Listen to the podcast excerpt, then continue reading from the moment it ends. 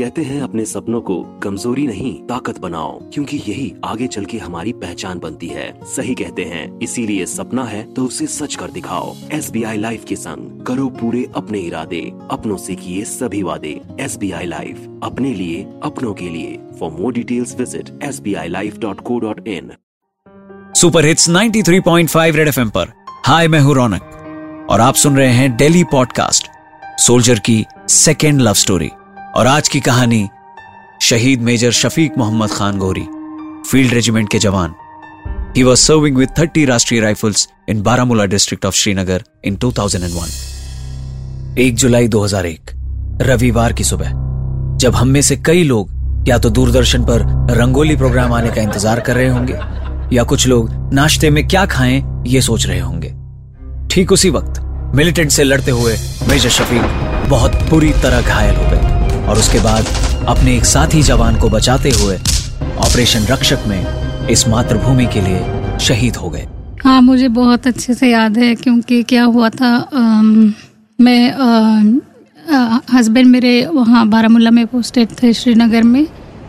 तो मैं बच्चों के साथ यहाँ बैंगलोर में थी। छुट्टियों का टाइम था और छुट्टियाँ जैसे ख़त्म हो रही थी जुलाई फ़र्स्ट संडे था। मंडे को मेरे छोटे बेटे का जो फोर इयर्स का था उसका फ़र्स्ट डे था स्कूल का तो मैं मम्मी के यहाँ थी। सुबह संडे था सुबह मेरे को आज भी याद है वो सुबह जब मैं उठी थी। फिर एक्चुअली इनका एट ओ क्लॉक को ऑपरेशन ख़त्म होके इनकी आ, इनका मार्टरडम हो चुका था but I was unaware of it और मैं पूरा दिन मतलब वापस अपने घर जाने की तैयारी में लगी हुई थी बच्चों को लेकर।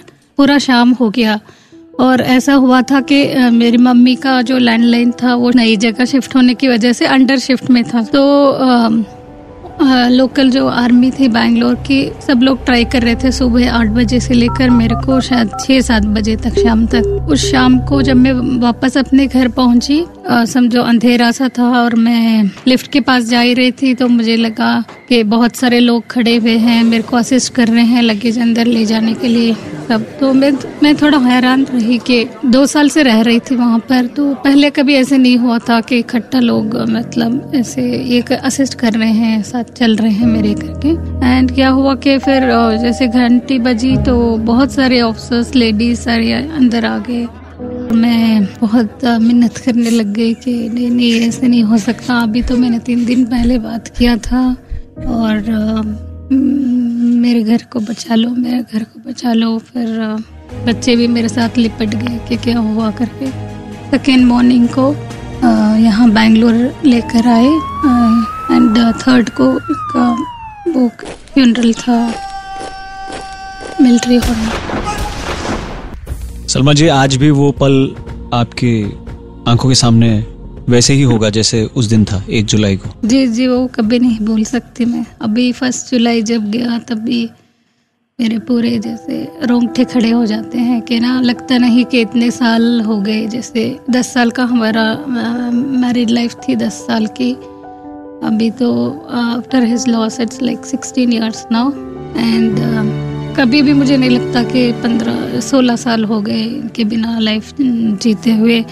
कभी लगता है कि मैं वो हूँ ही नहीं जो मतलब इनके बिना मैंने इतने साल गुजार दिए कि I am different person I am not that Salma who lived without him अभी उनकी वो चिट्ठियाँ वो बातें वो सारी चीज़ें याद आती हैं आपको? जी जी बहुत। हर चिट्ठी खोल के मैं पढ़ती हूँ उनके कार्ड से बहुत सारे बहुत शौक था इनको कार्ड इकट्ठा करके भेजने का।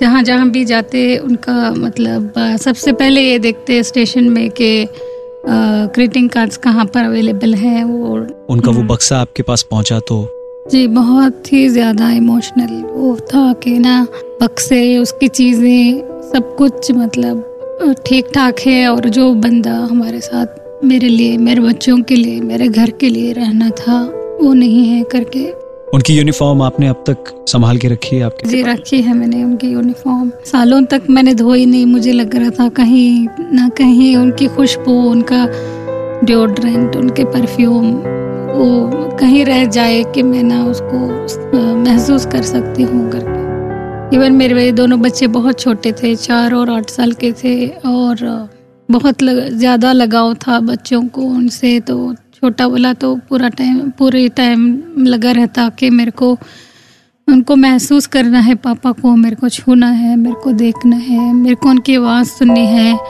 मुझे अगर वो आपके ख्वाब में आ जाए तो उनको बता देना कि मेरे भी ख्वाब में आए या मुझे बुला लेना, मुझे भी देखना है। तो मुझे लगता है कि जो दस साल में उन्होंने मेरे साथ इतना अच्छा उनका प्यार, मेरे को प्यार दिया, मेरे बच्चों को अपने लिए, मेरे लिए तो मैं यही बोलूँगी कि जो सच्चा प्यार होता है, वो हमेशा रहता है, आदमी के जाने के बाद। वाकई सच कहा है किसी ने कि कुछ लोग अपनी पहली मोहब्बत को कभी नहीं भूल पाते और कुछ लोग अपनी पहली मोहब्बत की वजह से कभी नहीं भुलाए जाते।